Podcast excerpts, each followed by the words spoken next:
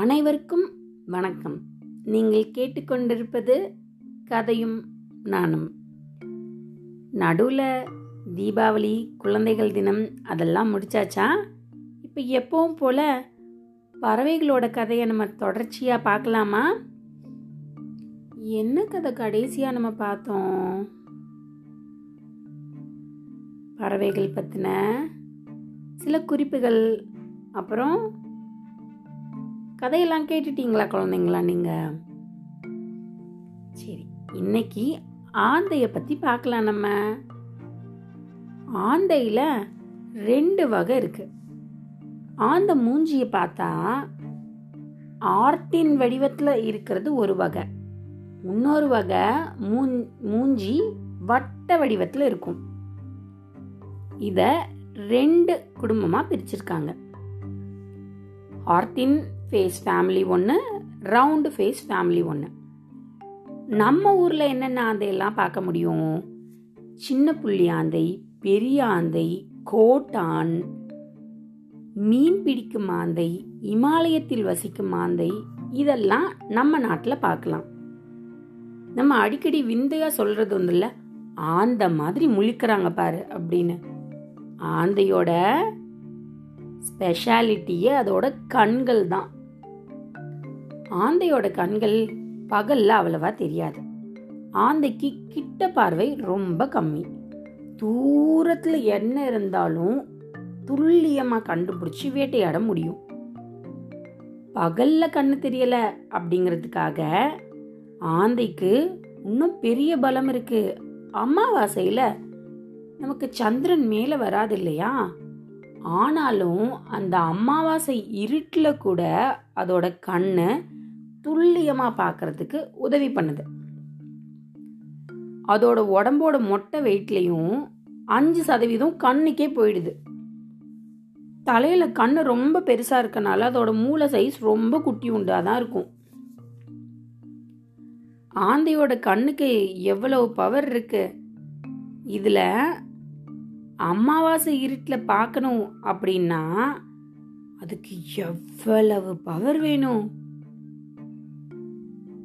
முடிஞ்ச வரைக்கும் ஆந்தை 359 டிகிரி மின்னல் வேகத்தில் திரும்பி பார்க்குமா. நம்ம தலையை கொஞ்சம் இப்படி திருப்பினாலே நம்மளால திருப்ப முடியல. பின்பக்கம், முன்பக்கம், எல்லா பக்கமும் திருப்பி பார்க்குமா. மற்ற பறவைகளுக்கு அழகு நடுவில் கண்ணு 2 இடது வலது பக்கத்தில் இருக்கும்ல, அதனால அதுக்கு சைடில் வர இறைய அது சுலபமாக பார்க்கலாம். ஆந்தைக்கு 2 கண்ணுமே நடுவில் தானே இருக்குது, மூஞ்சிக்கு நடுவில். அதால் கண்ணை மட்டும் திருப்பியெல்லாம் பார்க்க முடியாது. அதனால தான் தலையை திருப்பி தான் பார்க்கணும். இன்னொரு முக்கியமான விஷயம் என்னென்னா, ஆந்தை பறக்கும்போது சத்தமே கேட்காதான். மற்ற பறவைகள் பறக்கும்போது அப்படின்னு அந்த பறவை ரெக்கை அடிக்கிற சத்தம் கேட்கும் இல்லையா? நம்ம கழுகுல கூட பார்த்தோம், ஒரு முறை ரெக்கை அடிச்சுட்டு கழுகு மிதக்கும்னு. அந்த ரெக்கை அடிக்கும்போது கழுகோடது சத்தம் வரதான் செய்யும். ஆனால் ஆந்தை மிதக்காது, பறக்கதான் செய்யும். எத்தனை முறை ரெக்கை அடிச்சாலும் சத்தம் கேட்கவே கேட்காது. இரவுல வேட்டையாடுற பறவையாச்சே, சத்தம் கேட்டு இறை எங்கேயாவது ஓடிடுச்சுன்னா அதனாலதான் கடவுள் அப்படி கொடுத்துட்டாரோ. அதோட ரெக்கை ரொம்ப ரொம்ப பட்டு துணி மாதிரி மென்மையா இருக்கும். ரெக்கையோட ஆரம்பமும் முடிவில் இருக்க இறகுகள் காற்றை கிழிச்சிட்டு போகிற அளவுக்கு கூர்மையாக இருக்கும். மற்ற பறவையை பார்க்கும்போது ஆந்தையோட ரெக்கை நல்லா விரிஞ்சு அகலமாக இருக்கும். ஆந்தை குட்டியாக இருந்தாலும் பறக்கும்போது இத்தினோண்டு பறவை காடா இவ்வளவு ரெக்கை இருக்குது அப்படிங்கிற அளவுக்கு ரெக்கை பெருசாக இருக்கும். அதனால தான் இரவில் மற்ற மிருகங்களுக்கு கண்ணு தெரியாட்டி காது கேட்கும்ல. ஆந்தை பறந்து வர சத்தத்தை கேட்டு குடு குடு குடு குடுன்னு வேற எங்காவது ஓடி போயிடுச்சுன்னா அதனால சத்த சத்தமில்லாம பறந்து வந்து லவக்குன்னு கவ்விட்டு போயிடும். நம்ம வீட்டில் அடிக்கடி சொல்லுவாங்க, பள்ளி சத்தம் போடுது, அப்போ நினச்சது நடக்கும் அப்படின்னு பள்ளி கத்தும் இல்லை.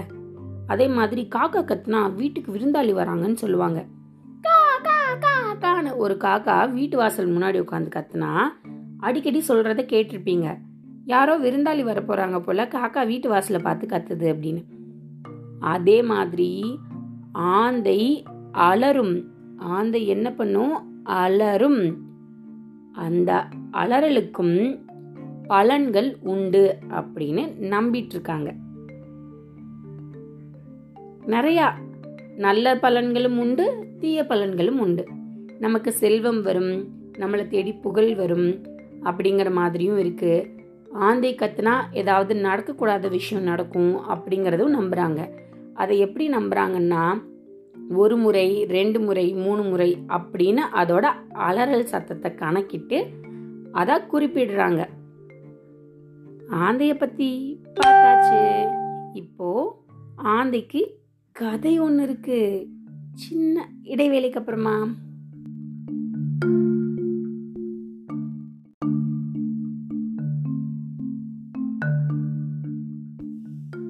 நம்ம காய்கறிகளை பற்றி பார்க்கும்போது வெங்காயம் நறுக்கும்போது ஏன் அழுக வருதுங்கிறதுக்கு ஒரு வேடிக்கையான கதை பார்த்தோம்ல, அதே மாதிரி இப்போ ஆந்தைக்கும் ஒரு வேடிக்கையான கதை பார்க்கலாம்.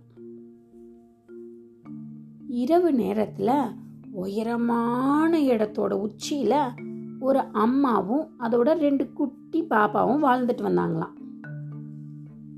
அப்போது அதில் ஒரு குட்டிக்கு சந்தேகம் வந்துருச்சு, அம்மா மற்ற பறவைகள் எல்லாம் பகலில் தானே வராங்க, நம்ம மட்டும் ஏமா ராத்திரியில் யாரையுமே பார்க்கவே முடியாமல் இப்படி இருக்கோம் அப்படின்னு கேட்டுச்சான். அதுக்கு அவங்க அம்மா சொன்னாங்களாம், நமக்கு ஒரு சாபம் இருக்குமா, அதனால தான் நம்ம இரவில் மட்டும் முழிச்சிருக்கிற மாதிரி வேட்டையாடுற மாதிரி கடவுள் நமக்கு பனிஷ்மெண்ட் கொடுத்துட்டாரு அப்படின்னு. இன்னொரு குட்டி பறவை கேட்டுச்சான், என்னது கடவுள் நமக்கு பனிஷ்மெண்ட் கொடுத்துட்டாரா, அப்படி என்ன நடந்துச்சு அப்படின்னு கேட்டுச்சான். இப்போ அவங்க அம்மா ஒரு கதை சொல்ல ஆரம்பிச்சாங்களாம். நம்ம பாட்டனுக்கு ரொம்ப காலம் முன்னாடி நம்மளோட ஆந்தை தாத்தா ஒருத்தர் வாழ்ந்துட்டு இருந்தார். அவரும் அந்த ஊரில் இருக்க காகமும் ரொம்ப உற்ற நண்பர்களாக இருந்துட்டு இருந்தாங்க. ஒரு நாள் காக்காவுக்கு உடல்நல சரியில்லாமல் போயிடுச்சு. அந்த ஊரில் குயில் அதுதான் வைத்தியம் பார்த்துட்டு இருந்தது அத்தனை பேருக்கும். நண்பனுக்கு முடியலையே அப்படின்னு அந்த பதறி அடிச்சு காக்காவை கூட்டிட்டு குயிலை பார்க்க போச்சு. குயில் என்ன பண்ணுச்சு, காக்காவுக்கு என்ன ஆச்சுங்கிறதெல்லாம் பார்த்து அதுக்கு தேவையான மருந்தெல்லாம் கொடுத்து காக்காவை சரி பண்ணிடுச்சு. போன அவசரத்தில் ஆந்தை கையில் காசு இல்லை, உடம்பு சரியில்லாமல் போன காக்கா கையிலையும் காசு கிடையாது. குயில்கிட்ட எங்ககிட்ட இப்போ காசு இல்லை, அப்புறம் தரோன்னு நியாயமாவது சொல்லிட்டு வந்திருக்கணும்ல. ஒன்றுமே சொல்லாமல் காக்காவும் ஆந்தையும் குயிலுக்கு தெரியாமல் குடுக்குன்னு ஓடி வந்துட்டாங்க. குயிலுக்கு கோபம் வந்துருச்சு.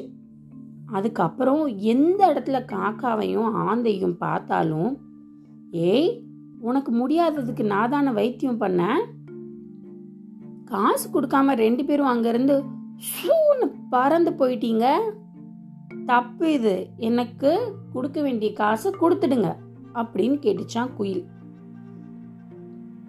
ஆகா, இது என்னதுடா, நண்பனுக்கு உடம்பு சரியில்லைன்னு கூட்டிகிட்டு போனால் காசு கேட்குதே, நம்ம கிட்ட ஏது, பேசாமல் நம்ம ஒன்று பண்ணுவோம், இந்த குயில் பகலில் தானே இதே சுற்றிட்டுருக்கு, நம்ம பகலில் வீட்டுக்குள்ளே இருந்துடலாம், ராத்திரியில் குயில் தூங்க போயிடும், நம்ம அப்பா வெளியில் வரலாம் அப்படின்னு ஆந்த முடிவு பண்ணி குயிலுக்காக பயந்து போய் பகலில் வெளியில் வரதே நிறுத்திடுச்சு.